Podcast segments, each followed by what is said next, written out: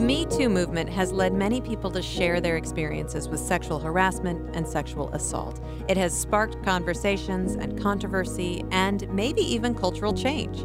This is Unsettled Mapping Me Too, a podcast from Iowa Public Radio dedicated to conversations about Me Too and its impact. I'm Charity Nebbe. On this episode, we'll talk about how many people have responded to a terrible act of violence that cost 20 year old Molly Tibbetts of Brooklyn, Iowa, her life. In July of 2018, Tibbetts went out for a run in her small town and never came home. Her disappearance launched a massive search effort, and later we learned that she was murdered. A 24 year old man allegedly followed her on her run, and when his sexual advances were rejected, murdered her. We may never know the whole story of what happened that evening, but this heartbreaking event has started many conversations about what a crime like this can tell us about our culture.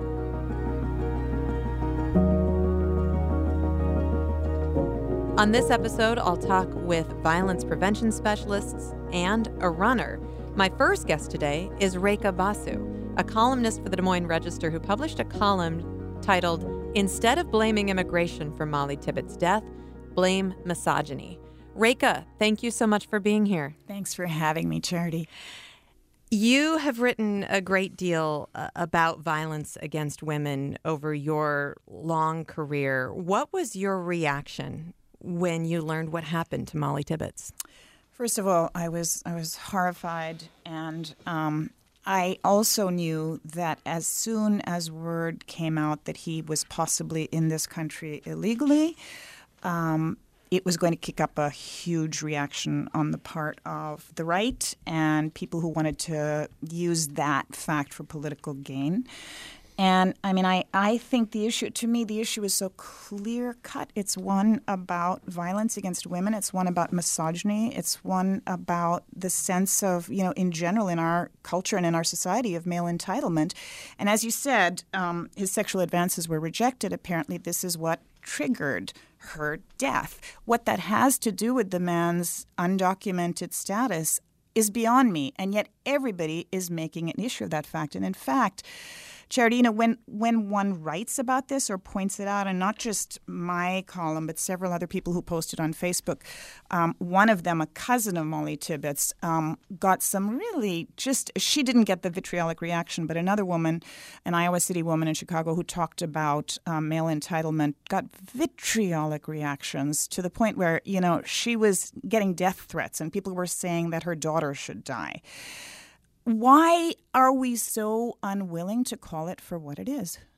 Well, and there are a lot of people who have been watching this case so closely, and of course, searching for Molly, hoping for Molly's return for so long. People have really gotten caught up in the emotion of this tragedy. And as the facts were reported, I mean, the immigration status of the man who is suspected of committing this murder mm-hmm. became a big part of the story. But I want to focus on uh, what you feel the statistics that, that you have about violence against women and crimes committed in this country, why you feel that that's not where we need to focus. I think that is where we need to focus. Or no, they, not focus on immigration, but to focus on on exactly. Right. Okay, so let me just give you some statistics here. Um, every 98 seconds, someone is sexually assaulted, and 98.9% of rapes are committed by men. 89.5% of murders are committed by men. And these are FBI statistics. 80% of violence against families and children is committed by men. 85% of in- intimate partner violence is committed by men, and the numbers go on and on. And um, if you look at the documentation on uh, undocumented immigrants or immigrants in general committing crimes, it shows that actually they commit crimes lower than their rate in the population. So less crimes than the native born population does per capita. So, what do you think we can take away from that, this situation, and the many other situations that you have covered over the years mm-hmm. of women being hurt or murdered by men who have had their sexual advances rejected or in some situation of, of domestic conflict. What mm-hmm. what do we mm-hmm. need to be thinking about? I think we really need to be thinking about reforming our culture and reforming the notions of manhood and what it means to be a man in our society. And the idea that one should be able to dominate and one should be able to have access to a woman when one chooses. I've written in the past year I've written pieces about a grandfather who molested his granddaughter and actually went to prison for it. And she was such a courageous young woman for coming forward and actually going through the trial. Um, and then I've written about a doctor, a doctor in Harlan, Iowa, who for decades was molesting these young girls who were his patients. And in both of those cases and many other cases I've written about, there was this conspiracy of silence around these perpetrators because even their female employees wanted to make excuses for them. And often it was because, you know, they had stereotypes about the people who were their victims, that they were either working class or, you know, from the wrong barn on the wrong side of the tracks or whatever. But there's this sense of protect your own, which is why something like 99% of perpetrators actually escape charges. And in the case of the doctor, he certainly did. Joining us now is Cody Howell, violence prevention specialist at the Women's Resource and Action Center at the University of Iowa. Hello, Cody. Hi, thank you for having me. Welcome back to the show. And Cody, uh, of course, Molly Tibbetts was a University of Iowa student. So, uh, again, I mean, this is a story that hits very close to home for so many people in Iowa, so many people at the University of Iowa. What was your reaction when you learned?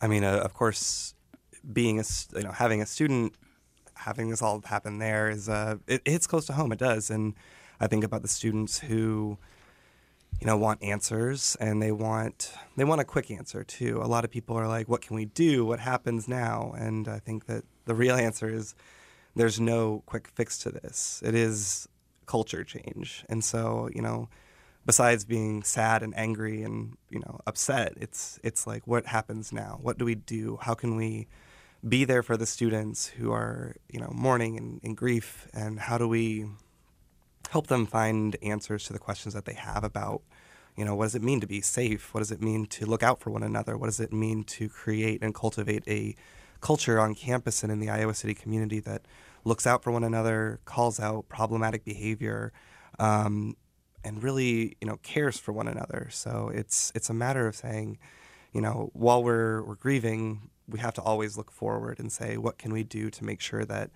you know we're looking out for one another. That's that was in my mind as you know as I was processing, and I, I noticed students coming in and feeling scared and feeling upset, and many of them knew her. Many of them were you know saying, you know, like I know who, I know this this woman, and I know what it meant. So it's uh, it's hard to process. It's hard to help students figure out, but I think you know trying to focus on what can we all do together as a community to make each other safer. Well, one of the first questions that was asked at a press conference about what happened to Molly was, "What can women do to keep themselves safe?" And I know that that's a question that a lot of us have been asking, but you feel like that was the wrong question to ask. Why? Yeah, I mean, I think you know it's it was so interesting too because if you look at the answer that was given, which I think was a great one, it's Molly ran those streets. That's Molly's hometown. She knows what she was doing. Just as we have, you know, women uh, and folks running around Iowa City, they know what they're doing, and we need to be creating communities that feel safe to do so. This is not an uncommon thing for women to, you know, want to go out and experience and navigate the world safely.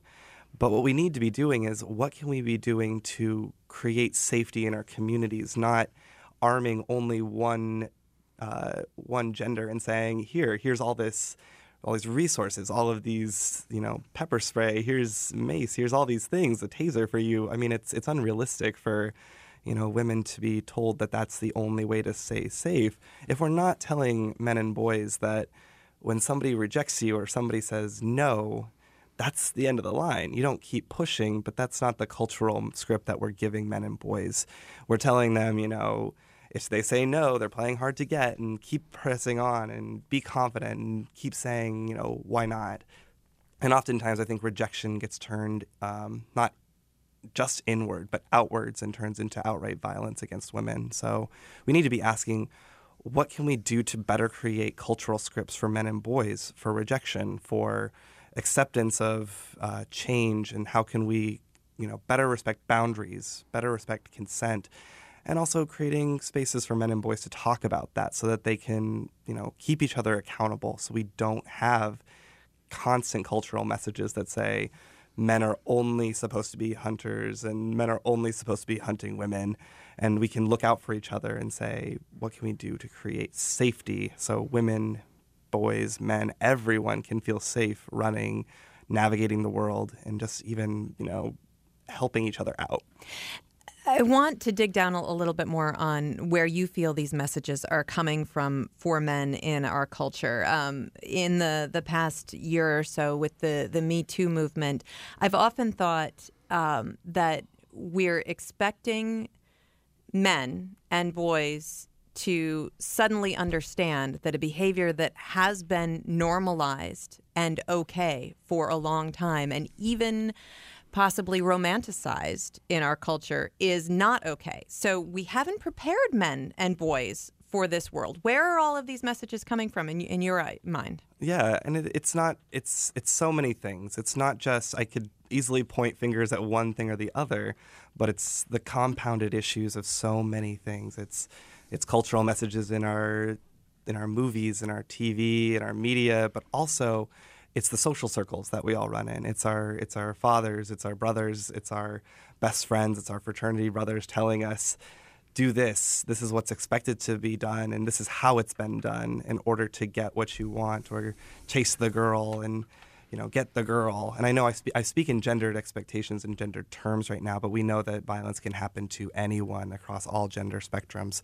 But it's important to know, as as we've said before, that you know men wildly and across the board commit most gender-based violence. With me, Rekha Basu, columnist for the Des Moines Register, Cody Howell, violence prevention specialist at the Women's Resource and Action Center at the University of Iowa. I want to bring another voice into the conversation here. Kelly Teeslink is a trail runner in Eastern Iowa. She's the founder of a local chapter of the running club called Trail Sisters and also executive director of Girls on the Run of Eastern Iowa. Kelly, thank you for being here. Yeah, thanks for having me. And I can imagine, and I've heard from many of my friends who are runners, that hearing about what happened to Molly hit very close to home. What was your reaction? Uh, the same. Um, you know, I've I've heard and read stories about uh, women being attacked while running, uh, and have always you know, that really didn't hit me as hard maybe as it should have but hearing about molly um, was certainly a much different experience uh, and reaction than i've had in the past. And i think because it was so close to home um, it just made it a bit more real and i felt a lot more connected uh, because she was so close and because she was doing something that we both loved. I think a lot of runners probably have thought wow that could have been me. Um, have you thought over the years, you spend a lot of time out running alone, many, many miles. You're an ultra marathoner, so many, many miles on your own. Um, have you thought about your safety over the years? To be honest, um, it's not something that has crossed my mind a lot. I like to be aware of my surroundings of, and where I'm at, but because I run mostly in the trails, uh, I'm not around a lot of people, and which could make people more scared because you're out there by yourself. But um, I have felt pretty safe on the trails um, in the past couple years since I've been doing that. And I run in the pretty early mornings. And so I'm not seeing a lot of people out, which again could make it worse because some, you know, if something happened, I'm, I'm alone. Um, but I, I want to run the way I want to run, and I will continue to do that in Molly's honor. Um, and because we should be free to do that.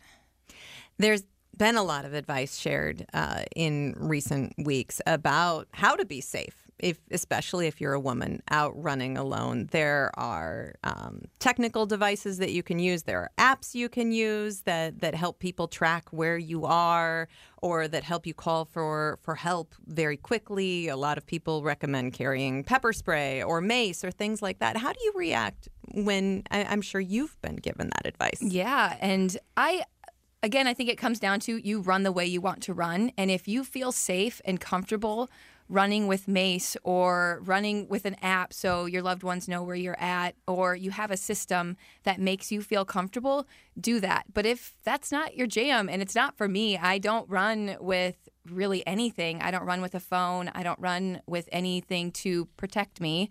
Um, but that's the way I like to run. It makes me feel free and disconnected. Um, and for some, that's that's not the way they want to run, and that's okay. I think it's you do what what makes sense for you.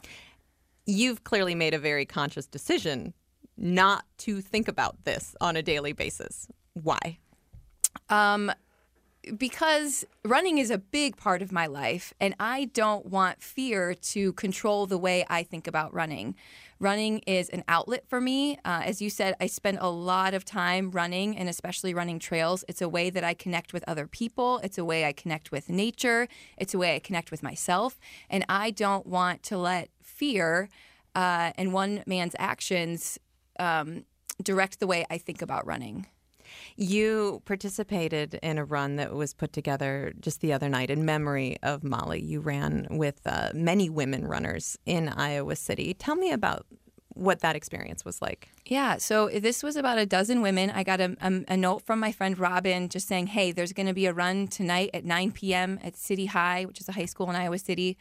Uh, I'll be there. I hope you can make it. And I didn't even think twice. I said, "Of course, yes, I'll be there," uh, even though I'm normally in bed at that time. But I this was this was important to me. Um, I didn't. I knew a few of the women, but a lot of us didn't know each other. There was about a dozen of us that showed up at 9 p.m. in the dark to run, and it was it was a way for us to grieve together. It was a way for us to connect with one another. It was a way for us to feel empowered by one another and support each other. And it was it was just a few miles, but out of all the thousands of miles I've run in my lifetime, that those were probably a few of the most meaningful I've ever had. What kinds of things did you talk about while you were running? You know, we just enjoyed each other's company, and that's what was so great about it. We knew we were there in honor of Molly. We all wore hearts with her name on it as we ran through um, downtown Iowa City and across campus, uh, and we just connected with one another. And um, since then, have decided to make this uh, a regular thing to run in honor for Molly. And I actually, um, there was a Facebook group that was created, and I was just reading some of the descriptions, and I, I really enjoyed this enjoyed this, where they say that this group um, will help us find strength in other women and to make our neighborhoods and our towns safer by announcing that we have the right to be here. Um, and that really hits close to home for me. Uh, Rekha, in this conversation, um, talking about this pervasive culture that mm-hmm. that you say and, and many people say you know allows men to mm-hmm. commit these acts of violence even creates a situation where they feel compelled or like they have the right mm-hmm. to commit these acts of violence. I mean, there are many people who are going to say not all men, and clearly not all men no, uh, are are part of this culture. There are many many men who are not. Um, when we talk about this culture that does not include all men, it, it includes a subsection, but you feel like there is an overarching part of our culture that allows for this, right? Yeah, and it's I think it's partly cultural, it's partly economic. I mean, I think that there's an interesting common thread that runs through um, both the sort of anti-woman sentiment that's coming out in the wake of some of us pointing out the gendered aspect to this, as well as an anti-immigrant sentiment that come from the same place, that have a common root, and that is a feeling that men who are not getting ahead economically, men who are stuck in a place who see the good jobs going to people of color or immigrants or women, a woman, for heaven's sake, being the nominee of a major party for president last time around, are looking for someone to blame. And so I think it goes a little bit deeper than just the feeling that, you know, um, that they have a right to or they have this voracious sexual appetite and so therefore you know they they should feel entitled to any woman they want and I actually really appreciated what Cody said earlier about the fact that the onus should not be entirely on what should women do to keep themselves safe. I think the larger question is what should men be doing? How can we pull men um, of goodwill into this movement? Because, for heaven's sake, yes, not all men, yes, not most men, um, have these feelings of hatred of women or you know an extreme superiority of women but i will tell you that some of the letters that i've received tell me that a lot of men do and it makes them really angry to be called out on it and they want to maintain their sense of entitlement and power and we have to start by changing that and i think it's men who have to lead the way I, I want to bring another voice into the conversation. Annette Lynch is here, director of the School of Applied Human Sciences at the University of Northern Iowa and co founding director of the Center for Violence Prevention, also at UNI. Hello, Annette.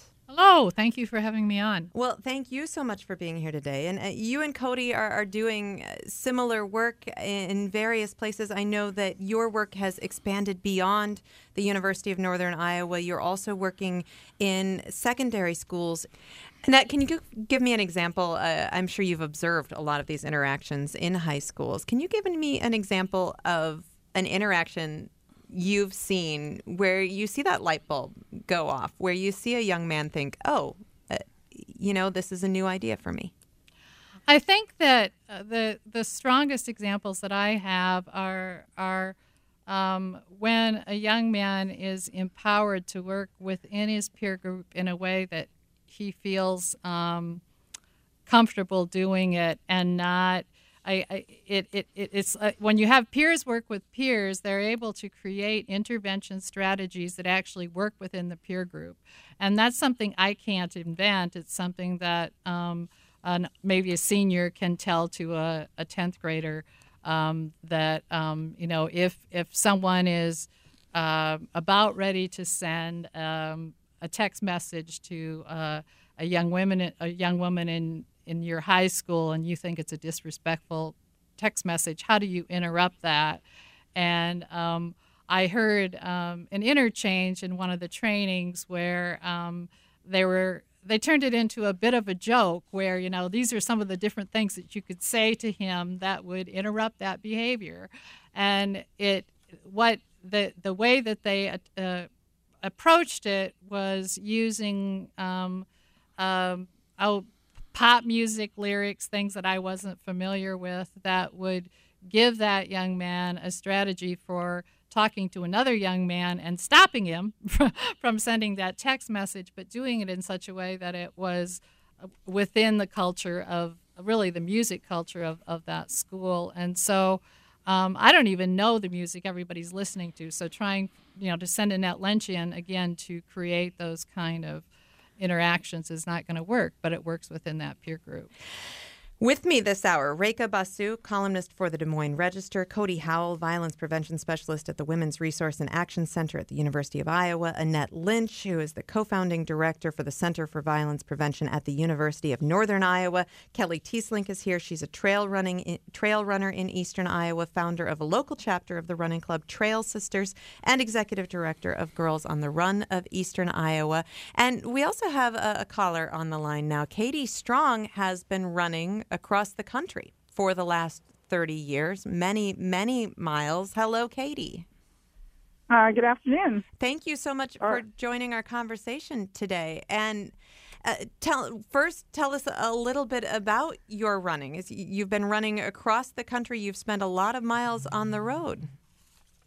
Yes, I have. Actually, I've been running since June 17th, and I ran almost 3,000 miles uh, all the way to Washington, D.C. Wow. Um, a lot of miles raising money for military veterans that need service dogs. Katie, how did you respond when you heard about what happened to Molly Tibbetts when she was out for a run? Well, I was actually running in the same area as Molly at the same time that she went missing. And so um, it was very concerning on a lot of levels for me. Um, uh, being um, you know in an isolated area um, with all the um, the cornfields and and so forth, um, I thought you know she's gone somewhere. Uh, if she was hurt, she might be in these cornfields, and I was literally running and looking for her down the rows of corn, and I was looking for a shoe or something she might have kicked off. You know, anything that would indicate where she was. Um, I was in the same area um, and so um, and I realized I'm I'm from Southern California. I've not seen cornfields before, but there are miles and miles of them, and and uh, easy for somebody to take advantage of somebody that's running through there. So um, yeah, so I was very concerned, and um, I actually had my support crew staying close by. Usually they are within 10 miles of me, but uh, they were staying within two miles of me, so that uh, you know, if anything were to happen, they could get there quickly. Over the years that you've been running, you've had some some really negative experiences. You've been attacked four different times. I have actually. I've been running um, long distances since 1977, and uh, I have been attacked four times. And I have actually strategies that I've always used, and I've been able to uh, get away um, every time without any help, except for one time when I needed the help of a, the Orkin man who happened to be you know, driving by in his truck and saw it happen it was happening, and and uh, he helped out. But the other three times, um, my strategy is um, different, and I think you know girls that like to run should listen. Um, I I listen to music, but I don't use headphones. I just play my music and everyone can hear what I'm listening to. But I need the advantage of being able to hear if if a car or a dog or something is coming up on me, and so that I can get a strategy ready in case they keep coming toward me. And so that is something that um, is really important in this day and age with uh, the headphones and the Bluetooth and all that. To um, you know, turn, you know, just don't use the headphones or just use one earbud so you can hear what's going on. And um, the other strategy is um, well, there's a couple. I've trained in martial arts, so there are a lot of different release moves and things you can use that are not that difficult. Um, and I've actually um, spent time with my sister and nieces um, to show them these release moves. Um, anything from somebody grabbing your hair and trying to pull you away, to grabbing you from behind, um, you know, and wrapping you up, or there's a, a something you can do about everything that a person were to try. Um, and so, I, you know, I would love to have um, the um, YMCA's and 24-hour fitness clubs and things to to uh, make that av- available as they do. You know, the Zumba classes have you know a, a defense class for runners. Um, just you know maybe four sessions, and that that would be all you need. Um, the other strategy that I use right now, it wasn't available to me 40 years ago when I started running, was um, mace pepper spray. Um, everybody, every everybody should have one, um, and they're the one that I use is about two inches by one inch. It fits in the palm of your hand, and you can't even see that it's there. And so my strategy is to have that have it fits in the little pocket that running shorts have. As soon as I see somebody running up or um, a dog or a person, I get that out of my pocket and I unlatch it and I have it ready to spray um, and you know, I've had men runners actually run up like this this person did to Molly, run up and run next to me, um, or just run by and wave, or just ignore me and just keep going, which is more normal. Um, but if somebody comes up and runs next to me, I just tell them right away, I prefer to run alone. Alone, could you please go on ahead and run without me?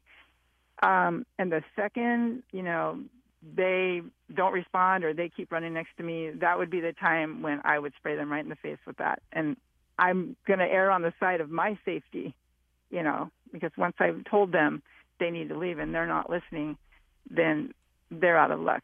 And uh, believe me, that pepper spray is really strong and that will shut them down well, for about an hour. Yeah. Katie, thank you so much for sharing your experiences and your responses with us today. Again, Katie Strong has been running since 1977 and ran across the country this summer. Uh, I, Cody, I'd love to hear your response a little bit. I mean, Katie's Katie's obviously had uh, some really difficult situation she's been in and, and she's chosen how she wants to stay safe.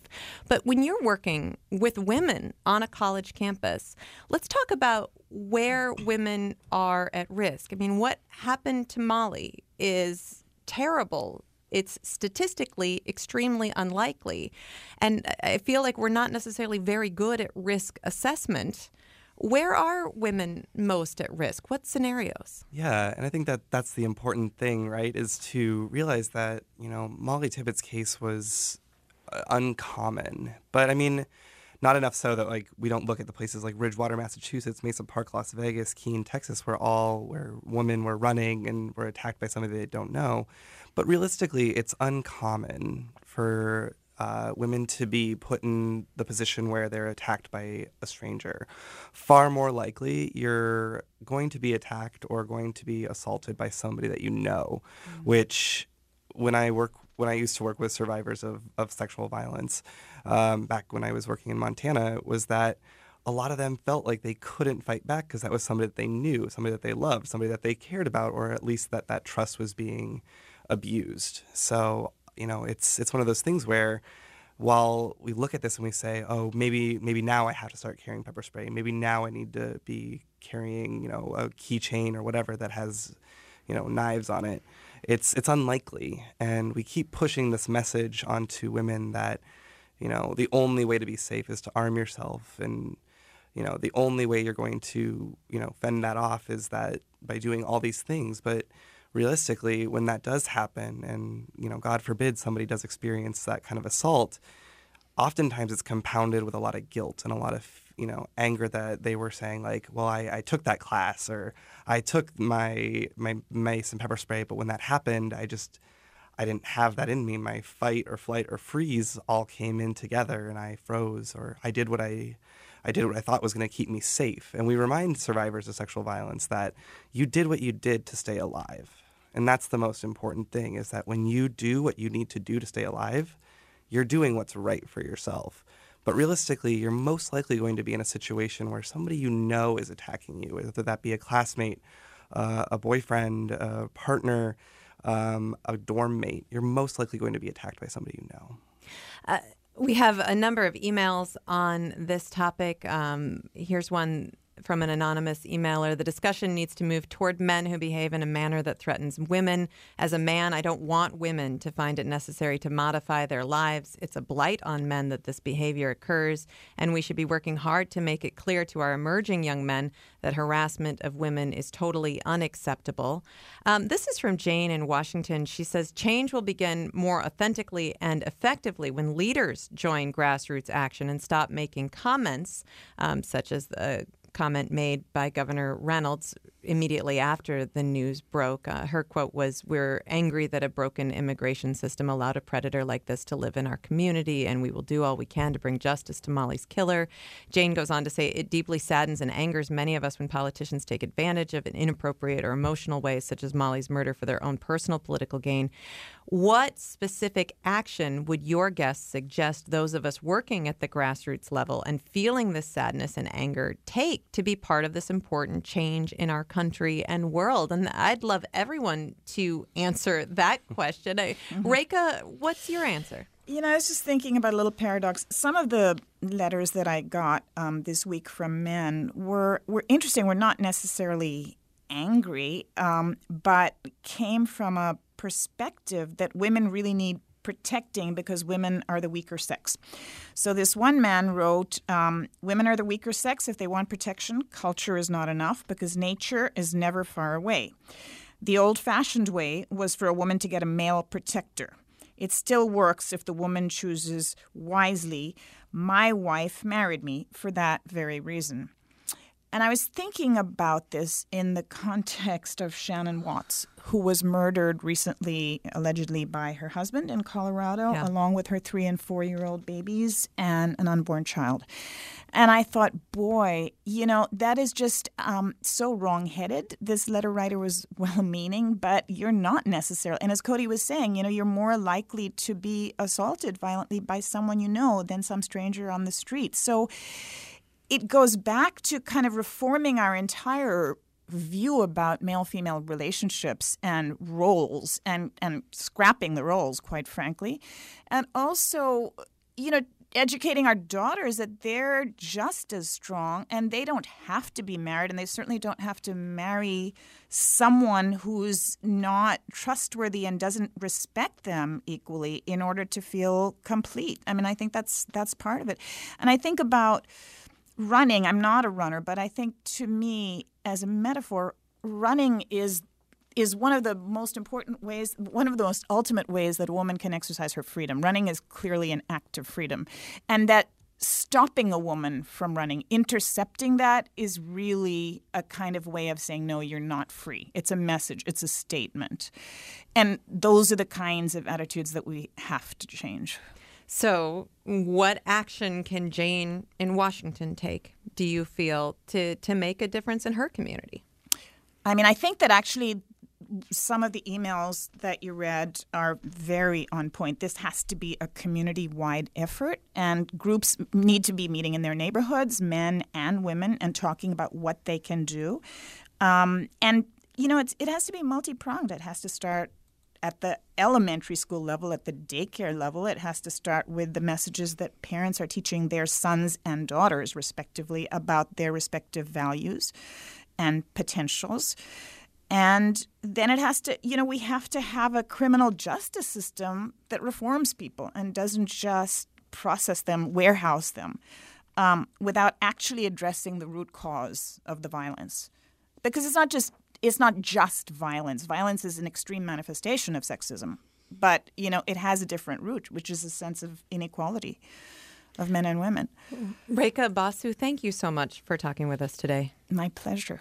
Rekha Basu, columnist for the Des Moines Register. And I want everybody to get a chance to briefly answer that question. Kelly, I'll let you go next. When you know when Jane asks, "What can I do?" I'm sure you've thought about this. What what can you do? So, I think a lot of it has already been said, um, and I agree wholeheartedly. Uh, but I think that community aspect, right, being around people that you feel empowered by um, and feel connected to is hugely important and super supportive. I mean, it just gives you a safe space, right? Um, to be able to connect and talk uh, with others in your community. And of course, going back to um, it's not just about what can women do to stay safe, um, but what can we teach our men and boys um, to teach them that it's not okay. And you know, when we're talking about violence, yes, that's that's on the um, the one end of it, but the other end is is things as small as catcalling, right? Like that is uh, a not you know you're not getting hurt, but it makes women feel very very uncomfortable in teaching men and boys that this is not okay. If you think it's funny, it's not. It just makes women feel uncomfortable. They're just out for a run. They're doing what they do to to feel good about themselves. And um, when something like that happens, it just creates, you know, it, it can create a sense of fear. It creates a sense of somebody intruding in in what in what you're doing. Um, so starting those conversations young is hugely important. Annette, uh, your chance. What what can people do to get involved to make a difference? I think that within our uh, MVP teaching strategies, really, um, we do devote a lot of attention to um, taking no for an answer um, when we're working um, with young men. I think um, dealing with uh, the reaction to rejection is really an important focus. Um, and I would say, like some of the other commentators have said, is moving this not just into the secondary schools, but moving it even lower uh, into um, when you're dealing with daycare situations. Uh, you've got to um, get uh, boys um, able to accept rejection without um, responding with violence. And so that um, that really struck me with, with the Molly Tibbetts story, and I was really glad that we had those scenarios within our training. But I think moving it down into the lower grades is, is, is desirable. I've been talking with Cody Howell, violence prevention specialist at the Women's Resource and Action Center at the University of Iowa, Annette Lynch, director of the School of Applied Human Sciences, co founding director for the Center for Violence Prevention at the University of Northern Iowa, and Kelly Teesling, trail runner in the Eastern Iowa Corridor, founder of a local chapter of the running club Trail Sisters, and executive director of Girls on the Run of Eastern Iowa. You've been listening to Unsettled Mapping Me Too, produced by Lindsay Moon, Caitlin Harrop, and Emily Woodbury. I'm Charity Nebbe. This is a production of Iowa Public Radio.